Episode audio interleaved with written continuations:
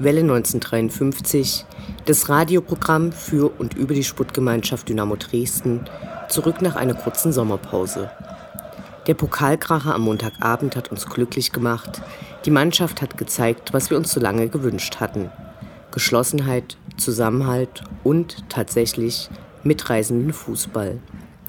Morgen startet nun die Saison 2021 für Dynamo mit einem Auswärtsspiel in Kaiserslautern. Die Sportgemeinschaft tritt nun wieder in der dritten Liga an. Ausgerechnet gegen die Lautern, die quasi als Corona-Gewinner ihren Schuldenberg ohne den sonst üblichen Abstieg durch die Insolvenz loswerden, wurden der SGD vom DFB als erster Gegner zugelost. Dazu mehr im Ausblick zu diesem Spiel. Eine Spielzeit wie bis zum Frühjahr dieses Jahres ist ausgeschlossen. Die Corona-Pandemie hält immer noch dynamische Entwicklungen en masse bereit, auch im Hinblick auf Stadionbesuche, die Anzahl der Besucher, Regelungen, teils bundesweit, teils länderspezifisch. Wir schauen ein wenig darauf, was uns in der Liga erwartet und welche Nebengeräusche den Saisonstart begleiten. Hier ist nun die 120. Ausgabe von Welle 1953. Mein Name ist Anne Vidal, sportfrei.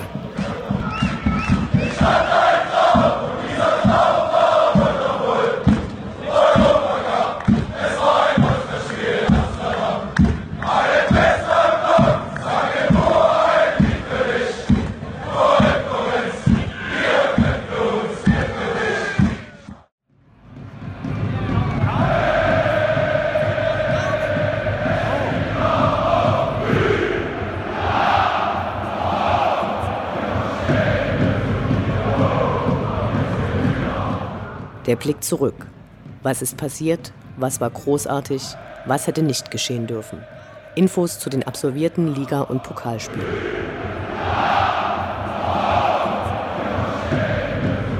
Erste Runde DFB-Pokal, 4. September, Montag 18.30 Uhr, Sportgemeinschaft Dynamo Dresden gegen den Hamburger SV.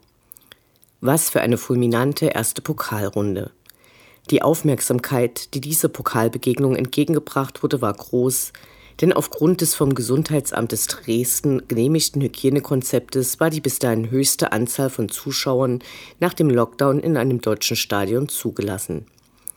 Während andernorts mit absoluten Zuschauerzahlen gearbeitet wurde, hatten die Verantwortlichen bei Dynamo unter Einbeziehung von Fans ein Konzept geschaffen, das von hoffentlich im Nachgang unzutreffenden Infektionsgemeinschaften ausging. Gruppen von bis zu zehn Leuten konnten die entsprechenden Tickets buchen, dann musste ein Platz frei bleiben. Kauften aber Fans nur zwei nebeneinander liegende Tickets, musste daneben natürlich auch ein leerer Platz sein. Für den K-Block lief das Ganze nochmal anders. Hier konnten sich Fanclubs per E-Mail beim Verein anmelden. Am Ende waren es offiziell 10.053 Fans, die das Spiel im Stadion sahen. Viele Fans gingen optimistisch ran, gegen den HSV witterten sie eine wirkliche Chance. Was dann auf dem Rasen zu sehen war, bleibt auch Tage später nur wie ein irrer Fiebertraum. Solchen Fußball haben wir lange nicht von unserem Verein gesehen. In der Startformation waren aus der letzten Saison gerade mal zwei Spieler auf dem Rasen, nämlich Chris Löwe und Kevin Broll. Nach diesem Spiel sitzen nun auch ein paar Namen der Neuzugänge richtig. Es war einfach utopisch. In der relativ kurzen Zeit haben sich die Spieler ein Zusammenspiel erarbeitet, das seinen Namen gerecht wird, dazu immer wieder fantastische Spielzüge und individuelle Klasse und eine gewisse Bissigkeit und Härte. Die vier Tore wurden von unterschiedlichen Spielern erzielt, das macht Hoffnung auf die Zukunft. Im Hinterkopf war immer die Angst der letzten Saison, dass ein Vorsprung nicht reichen könnte, aber am Ende hatte die Mannschaft diese Zweifel nicht und überzeugte. Auf jeden Fall war das 4 zu 1 eine schöne Ansage in Richtung der Liga, in der Dynamo als Favorit gilt und damit eigentlich nur verlieren kann, außer, richtig, man gewinnt wie am Montagabend. Danke Dynamo.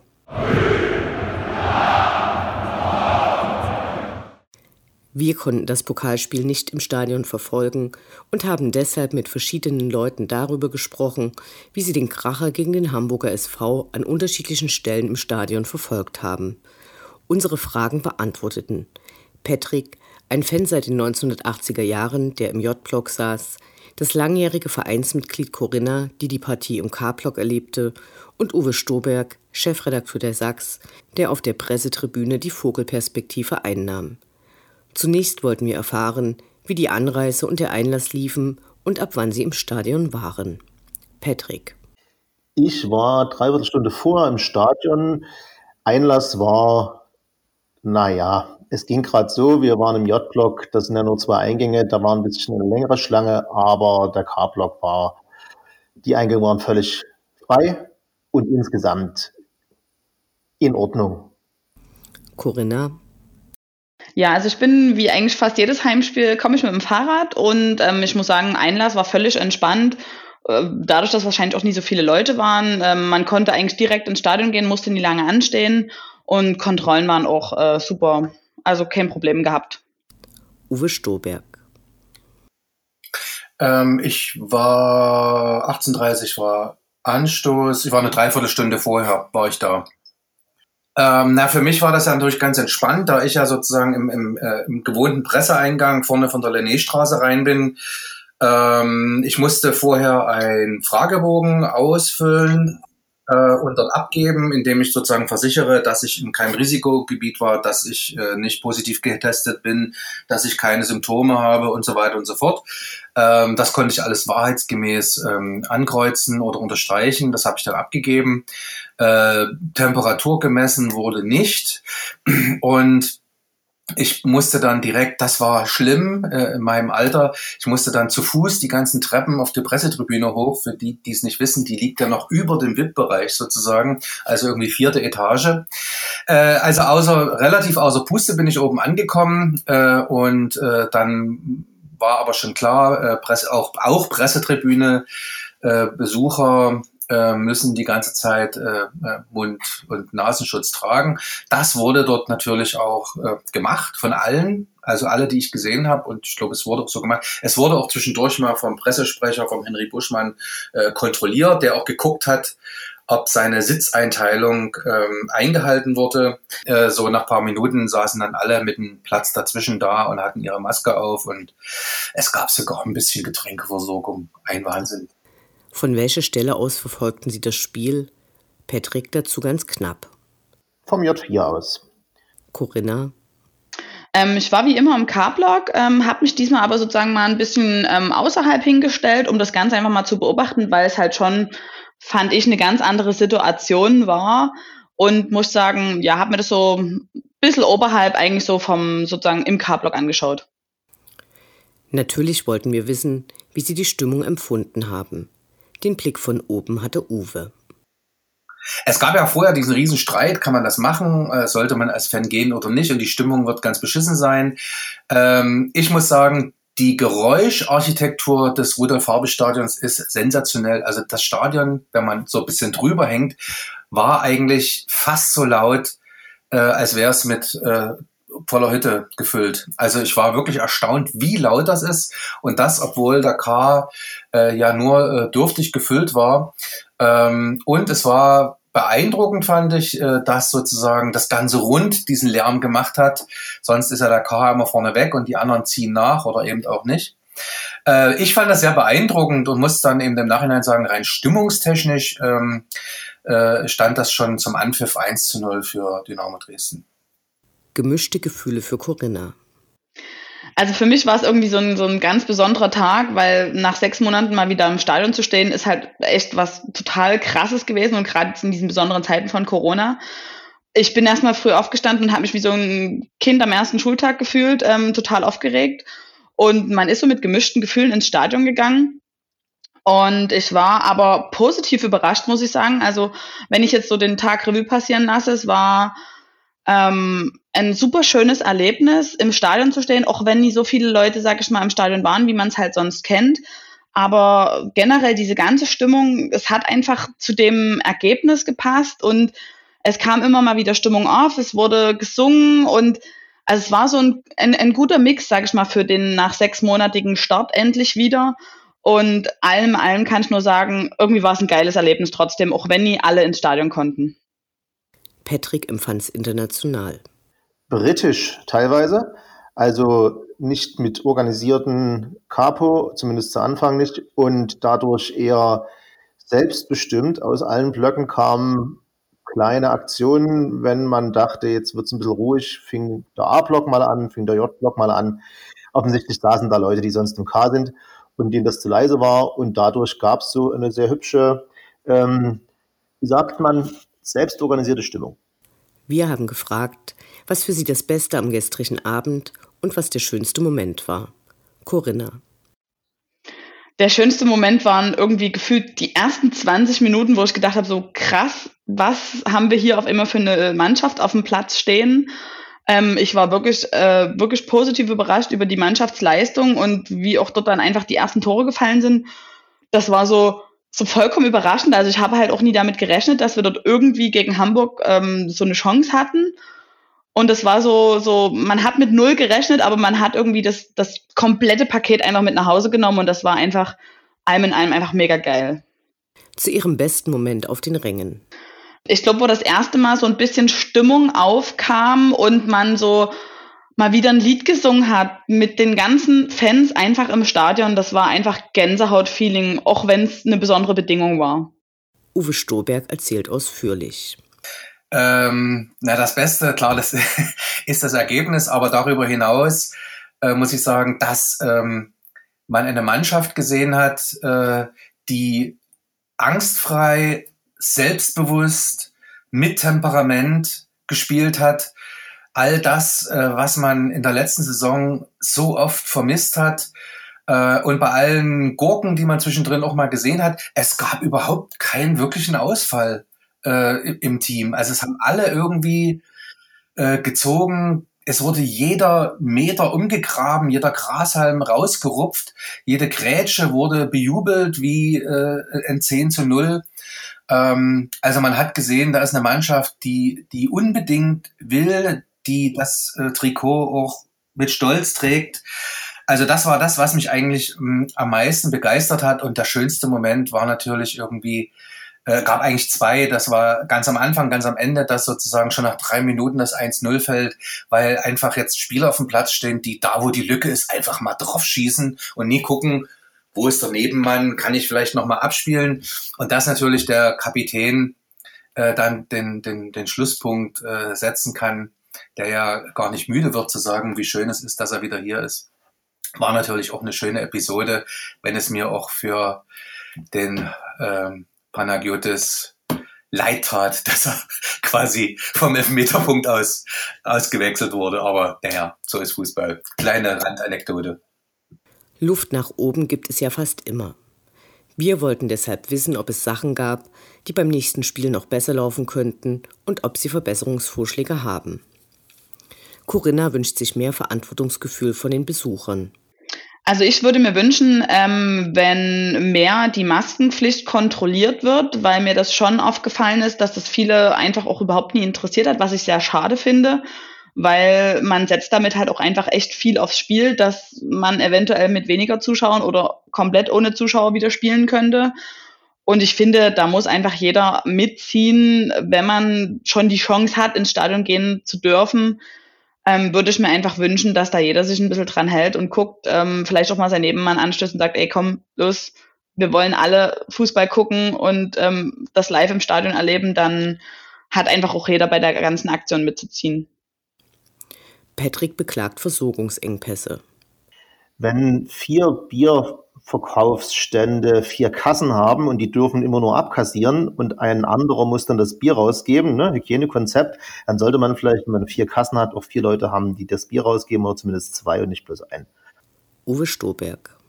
für uns als äh, äh, Pressemenschen war das alles so okay und da kann ich jetzt gar nicht sagen, was man anders oder anders hätte machen müssen sollen.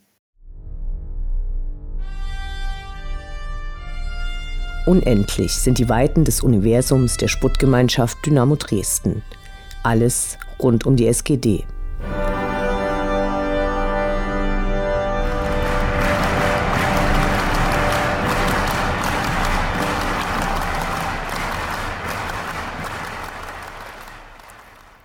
Was gibt es Neues bei der Sputtgemeinschaft Dynamo Dresden?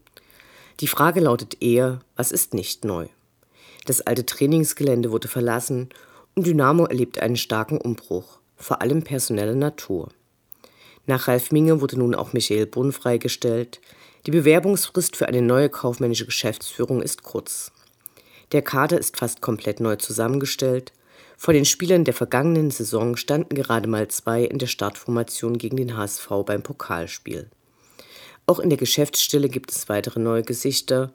So hat die Fanabteilung einen neuen Leiter, Martin Inderkum, nachdem Corinna Dittrich nach vielen Jahren ihren Posten verließ und auch der langjährige Teammanager Martin Birner ist gegangen. Auf ihn folgt Mari Jenhardt. Ein neuer Ehrenspielführer soll auf der nächsten Mitgliederversammlung bestätigt werden. Dynamo-Legende und elementarer Teil des berühmten Dresdner Kreisels Gerd Heidler. Aufstiegstrainer Christoph Franke soll Ehrenmitglied werden. Zwei Vorschläge des Präsidiums, die sicher Zustimmung finden werden, da sind wir überzeugt. Der Umbruch scheint fast größer als nach dem letzten Abstieg. Finanziell sieht es natürlich diesmal wesentlich besser aus, sodass wir hoffen, dass die vom neuen Sputtgeschäftsführer Ralf Becker angekündigte bessere Verteilung der Arbeit auf mehrere Schultern tatsächlich gelingt. Das Vereinsleben liegt wegen Corona immer noch zu großen Teilen brach. Nun waren zum ersten Mal wieder viele Zuschauer im Stadion. Eine Rückkehr zur früheren Normalität wird es so schnell aber sicher nicht geben. Ausrufezeichen!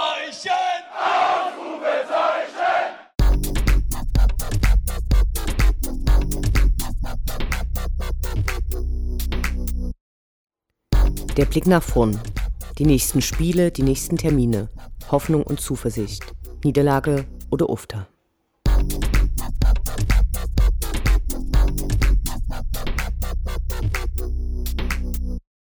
In der dritten Liga gibt es, ob auch für uns Fans ist noch völlig offen, für Dynamo mal wieder neue Crowns.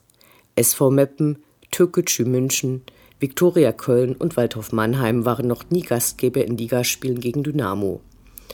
Für Aufsehen sorgte Türkgücü München mit seiner Klage in den DFB-Pokal, wodurch der FC Schweinfurt sein geplantes Pokalspiel gegen Schalke sehr kurzfristig durch einen gerichtlichen Eilentscheid zumindest vorerst nicht bestreiten wird. Auch der Aufstieg erfolgte auf ungewöhnlichem Weg. Der Bayerische Fußballverband wird die Saison 2019-20 bis ins kommende Frühjahr zu Ende spielen lassen. Als Tabellenerster wurde Türkgücü als Aufsteiger bestimmt – in dieser Form ein Novum im deutschen Fußball. Dieser Aufsteiger agiert praktisch ohne erwähnenswerte Fanbasis und besitzt auch keine richtige Heimspielstätte. Als Stadion haben sie die Heimstätte der Würzburger Kickers, aber auch im Olympiastadion München und in der Grünwalder Straße München gemeldet. Das ist mal ein Verein mit völlig anderen Voraussetzungen, als wir sie sonst gewohnt sind. Wie sich die Zuschauerzahlen entwickeln, kann nur orakelt werden. Sollte die 20%-Beschränkung auch in der dritten Liga einheitlich gelten, dürften in Dresden zu den Ligaspielen weniger Zuschauer ins Stadion als gegen den HSV. Auch hier gilt wie in vielen anderen Punkten, erstmal abwarten, was passiert. Schleswig-Holstein hat schon verkündet, 25 Prozent zuzulassen und am Ende hat das Gesundheitsamt das letzte Wort. Dynamo gilt derzeit bei den Buchmachern als Favorit für den Aufstieg, eine schöne Ehre. Uns wäre viel lieber, acht Spieltage vor Schluss den Aufstieg zementiert zu haben. Auf geht's!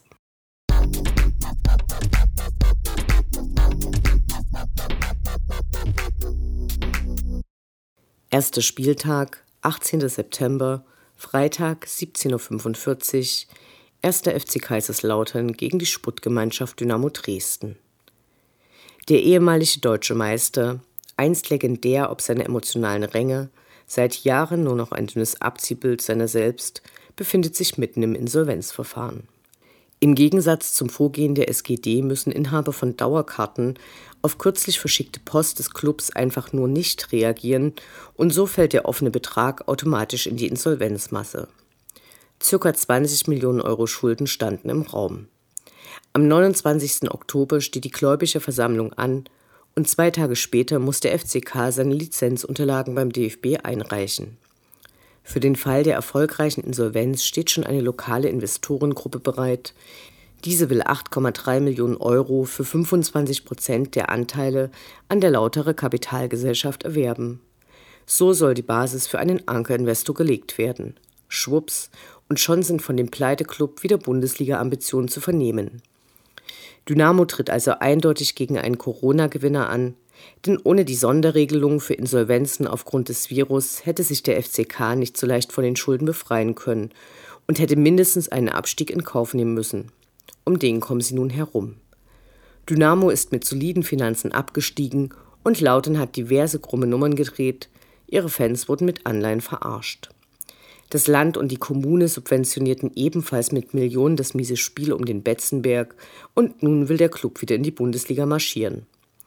Ein mehr als schalles Gefühl kommt bei uns auf, wenn wir an diese Begegnung denken.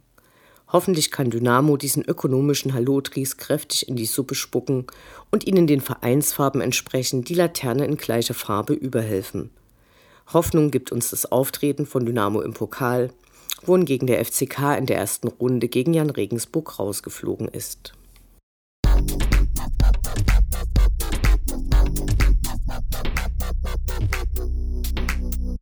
Zweiter Spieltag, 27. September, Sonntag 13 Uhr, Sportgemeinschaft Dynamo Dresden gegen den SV Waldhof Mannheim. Im April 1984 gab es mal ein Testspiel von Dynamo gegen Waldhof Mannheim, ansonsten sind die Statistiken hier noch leer. Mit dem SV Waldhof Mannheim kommt ein Traditionsverein nach Dresden, deren Anhänger wohl nie Freunde werden, um es freundlich auszudrücken. Die Ultras Mannheim pflegen eine Freundschaft mit den Ultragruppen von Eintracht Frankfurt.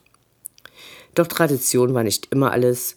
1972 benannten sie sich in Chio Waldhof 07, später SV Chio Waldhof 07 um, weil der Chipshersteller eine größere Summe gesponsert hatte. Die großen Zeiten sind lange vorbei. In den 1980er Jahren spielten sie in der ersten Bundesliga, bevor sie 2003 wegen desolater Finanzen nach dem Abstieg aus der zweiten Liga keine Lizenz für die Regionalliga erhielten und anschließend fünf Jahre in der Oberliga spielten. 2007 gab es nochmal einen Lizenzentzug. Bei den Spielen von Waldhof Mannheim gab es schon öfter heftige Ausschreitungen. Das Spiel am Himmelfahrtstag 1999 ging als Schlacht am Biberer Berg in die Fußballannalen ein, als sich die Anhänger der Kickers Offenbach und Mannheim vor, während und nach dem Spiel harte Auseinandersetzungen lieferten. Bei der Relegation für die dritte Liga 2018 wurde das Rückspiel gegen Uerdingen wegen Zuschauerausschreitungen und Pyro abgebrochen. Vor der letzten Saison sind sie dann in die dritte Liga aufgestiegen und konnten mit 56 Punkten den respektablen neunten Platz erringen. Zu unseren Freunden vom FSV Zwickau veranstalteten sie eine Mottofahrt in Bomberjacken. Die Fahne ihrer berühmtesten Hohlgruppe City Boys 85 hängt immer noch am Zaun. Prinzipiell kann man die Haltung der Fans aus der Quadratestadt mit viel Feind, viel eher beschreiben. Größter Feind ist Kaiserslautern, dazu kommen unter anderem Offenbach und Darmstadt. Wirtschaftlich ist der Verein vom Hauptinvestor Bernd Beetz abhängig. Obwohl der EV über die Stimmenmehrheit in der ausgegliederten GmbH der Profimannschaft verfügen müsste, ließ er sich kurzerhand zum Präsidenten des EV wählen und kontrolliert damit faktisch die Spielbetriebs GmbH. Nun ja, Gästefans sind ja wegen Corona nicht zugelassen. Wir sind gespannt, wie das in der Rückrunde sein wird.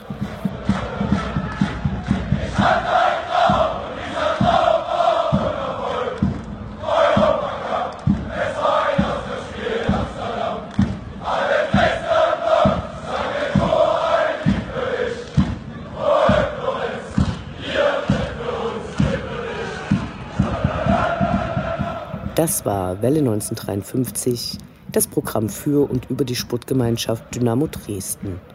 Eine neue Sendung über die SGD, uns, die Fans Und alle Neuch und Widrigkeiten auf dem Weg zum Europapokal gibt es in zwei Wochen bei Coloradio und zum Nachhören im Internet auf welle1953.net als Podcast, den ihr selbstverständlich abonnieren könnt, um keine Sendung zu verpassen. Mein Name ist Anne Vidal. Auf Wiederhören. Bis zum nächsten Mal.